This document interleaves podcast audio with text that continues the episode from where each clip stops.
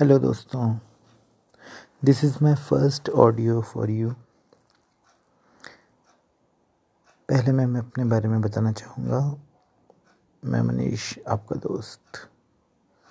मैं आपके सामने एक लाया हूँ, एक वो स्टोरी जो हमको बताती है कि हमें किस तरह से अपनी मानवता को ध्यान में रखते हुए अपने व्यवहार को उसके अकॉर्डिंग करना चाहिए। ये कहानी है एक हॉस्पिटल की। उस हॉस्पिटल में दो मरीज़ थे और वो हॉस्पिटल का जो वार्ड था, वो वार्ड के अंदर जो भी मरीज़ भर्ती होते थे, वो वही होते थे जो कि लास्ट स्टेज में हैं। तो एक वहाँ पर एक कैंसर पेशेंट था और साथ में दूसरा एक और कैंसर पेशेंट था। जो कैंसर पेशेंट था, पहला वाला, वो दिल का बड़ा अच्छा था। सबसे बातचीत करना, सब कुछ अच्छा करना, सबसे मधुरता से बात करना। लेकिन दूसरा जो था, वो थोड़ा सा संकोची। या यूँ कहिए सिर्फ़ अपने बारे में सोचने वाला था। पहले जो मरीज़ था, उसके लिए सबसे अच्छी बात यह थी कि वो जिस बेड पर लेटा हुआ था, वो बेड खिड़की के पास था। तो वो जब चाहे खिड़की के बाहर देख सकता था। कि पूरी दुनिया में क्या हो रहा है। जबकि जो दूसरा पेशेंट था, उसे फैसिलिटी अवेलेबल नहीं थी, क्योंकि उसका बेड उस कोने में था, जहाँ से वो अस्पताल का वो कमरा, वो वार्ड ख़त्म होता था। तो रोज़ाना जो पहला मरीज़ था, जिसका कि बेड विंडो के पास था वो रोज़ाना अपने पास वाले दोस्त को बताता कि अरे, आज तो बहुत ही सुंदर दृश्य है बाहर का। लोग आ जा रहे हैं, खुशियाँ मना रहे हैं। कभी वो कहता, चिड़िया चहक रही है। कभी वो कहता, पार से एक फेरी वाला आवाज़ लगाते हुए जा रहा है। बच्चों को गुड़िया के बाल बेच रहा है। वो फल वाला जा रहा है। एक जुलूस निकल रहा है। ऐसे रोज़ाना ना जाने क्या क्या वो देखता था और वो अपने पास वाले जो बेड पर पेशेंट था, उसको बताता रहा, करता था। धीरे धीरे क्या हुआ कि जो दूसरा पेशेंट था, जो कि सुनता था, उसे उससे ईर्ष्या होने लग गई। उसके मन में ऐसा भाव आया कि काश मेरा बेड भी खिड़की के पास होता तो मैं भी उस दृश्य को देख पाता। तो वह बस दिन रात यह सोचता था कि कैसे भी करके वो बेड खाली हो जाए। कैसे भी करके मुझे वहाँ शिफ्ट कर दिया जाए तो मज़ा आ जाएगा। ऐसा सोचते सोचते उसकी इतनी बढ़ गई।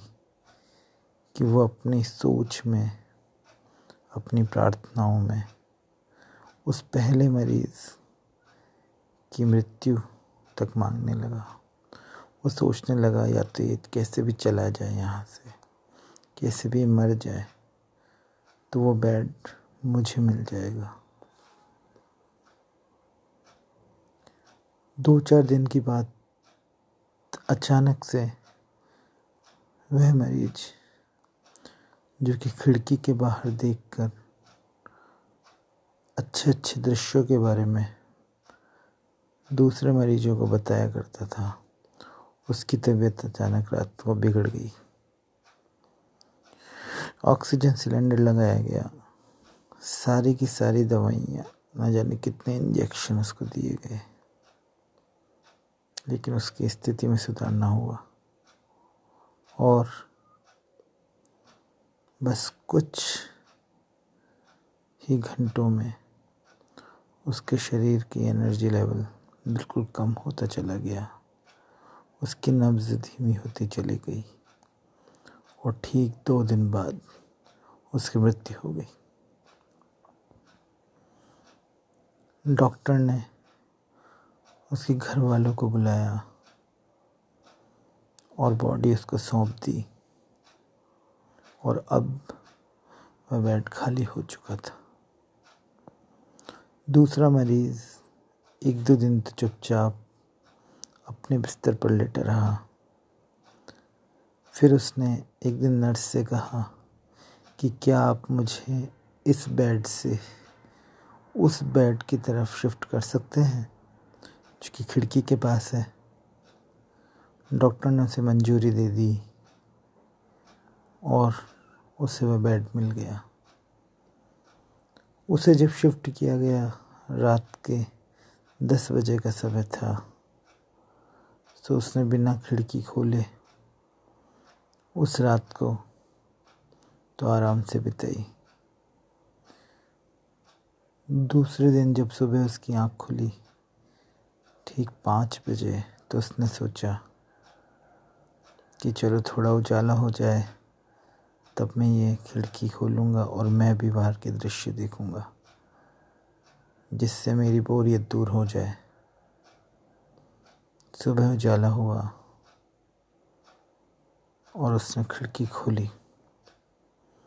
और उसने खिड़की खोली तो देखा क्या है, वहाँ पर कोई ना दृश्य था, ना कुछ और। बस उस खिड़की के ठीक आगे एक दीवार बनी हुई थी। कहने का मतलब है, उस खिड़की के बाहर एक दीवार चुन दी गई थी, जो कि अहाते में लगे हॉस्पिटल की नई बिल्डिंग की दीवार थी। वहाँ पर कुछ नहीं था, सिवाय ईंटों के, दीवार के और अंधेरे के। कुछ पल तो वह सन्न रह गया और फिर वह फूट फूट कर रोया कि अरे ये मैंने क्या कर दिया? वो व्यक्ति मेरा मन बहलाने के लिए, मेरे दर्द को कम करने के लिए, रोज़ाना अपनी बातों से मेरा दिल बहलाया करता था। रोज़ाना अपनी काल्पनिक बातों से मुझे कहता था, आज ये है, आज वो है, आज यह देखा, वो देखा। पर यहाँ तो कुछ भी नहीं। और एक मैं हूँ, जो उसकी मृत्यु की कामना कर रहा था। और आज वो मेरे बीच नहीं है। तो मुझे कितना अपराध बोध हो रहा है। और फूट फूट कर रोने लगा। लेकिन अब कुछ नहीं हो सकता था। समय बीत चुका था। बात हाथ से निकल चुकी थी। दोस्तों कि हमारे साथ भी कभी ऐसा होता है कि जब हम खुद की खुशी के लिए, अपनी अच्छी चीज़ों के लिए, खुद का स्वार्थ पूरा करने के लिए दूसरे की अहित का कामना करते हैं। बहुत ही उदास करने वाली बात है।